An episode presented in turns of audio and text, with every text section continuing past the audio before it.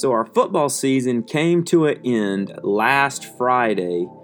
I guess it was the 14th, December 14th. And on Saturday, which I'm, I'm doing this on Sunday, on Saturday, yesterday, I guess yesterday was the 21st, one of our players who had signed on Wednesday with the University of Georgia, he is already at the University of Georgia and, and he is participating in bowl practices.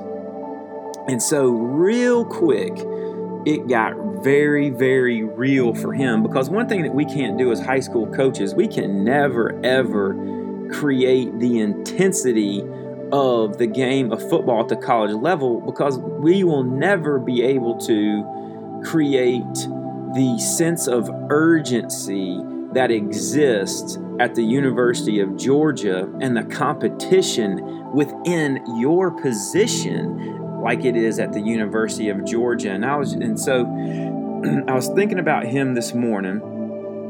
And you know, I sent all of our players that ju- that just got done with me a text, and I was just thinking about what I desire to teach these boys through the game of football. What the Holy Spirit uses me to preach into these boys, and I'm going to read seven things that came to my mind, and I texted it to all of our seniors, but I think it's applicable to all of us.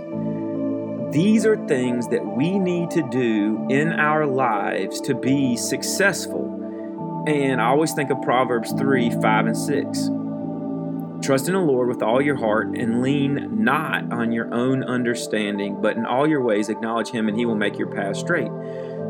Bottom line is when we rely on ourselves and our own intuition and trust in our heart, we live a life that is chaos and it's not consistent, and our thoughts are not consistent, and our actions are not consistent, and they're not good for us. So we live a life of chaos, leaning on our own understanding. So Proverbs 3 5 and 6, 6 says, Do not lean on your own understanding but in all of your ways, acknowledge God, and He will make your path straight. In everything I do, acknowledge God. Better said, live in the power of the Holy Spirit.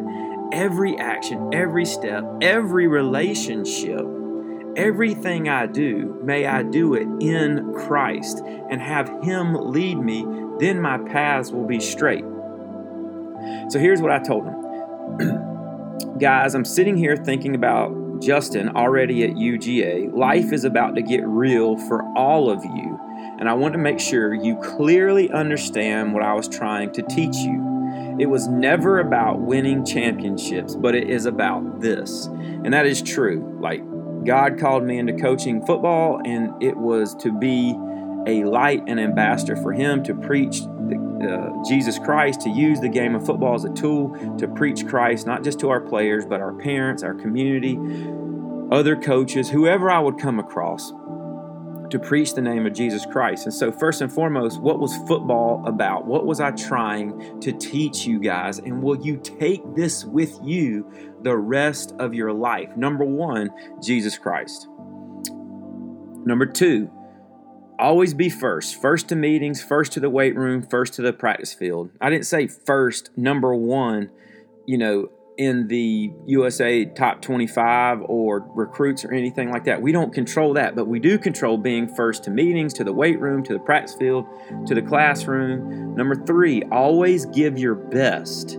Be the most attentive in the film room. Be the best in the weight room. Be the best on the field. Be the best in the classroom. These are things that we control. Number four, serve and respect everyone. Don't try and glorify yourself. Your play will do that. Serve others and respect others. Number five, say yes, sir, and no, sir to your coaches. They are the boss. Obey and respect. I don't care what they say to you. So good one that is is like if your coach is yelling at you, yes sir. You know, there's two words, yes sir and no sir.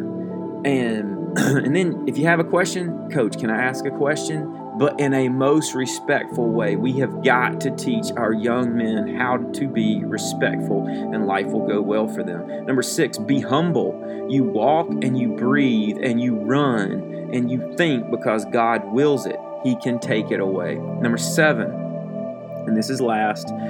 Seven things Satan will use to destroy you. And there's many more. It's just these seven came to my mind thinking about an 18, 19, 20 year old boy, but really myself as well. Seven things Satan will use to destroy you. Non Christian women. And, and, you know, what do I mean by that? Well, women will destroy a man.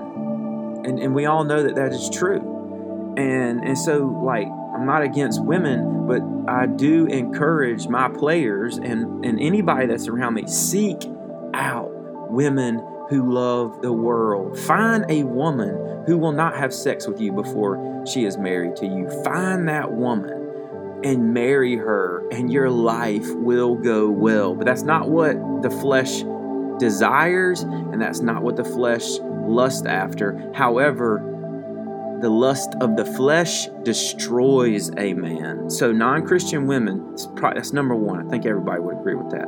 Number two is drugs. Number three is money. Number four is alcohol. Number five is cheating, which is coveting, lying, which comes from coveting, and chasing glory, which comes from coveting. These things will destroy you, and it's not a life of purity. And in the long run, you will be devastated. However, make it your aim to serve the Lord, to follow in His steps, to follow His paths. Lean not on your own understanding, but in all of your ways acknowledge God, seek God, serve God, and He will make your path straight. Great. Have a great day. Win the day.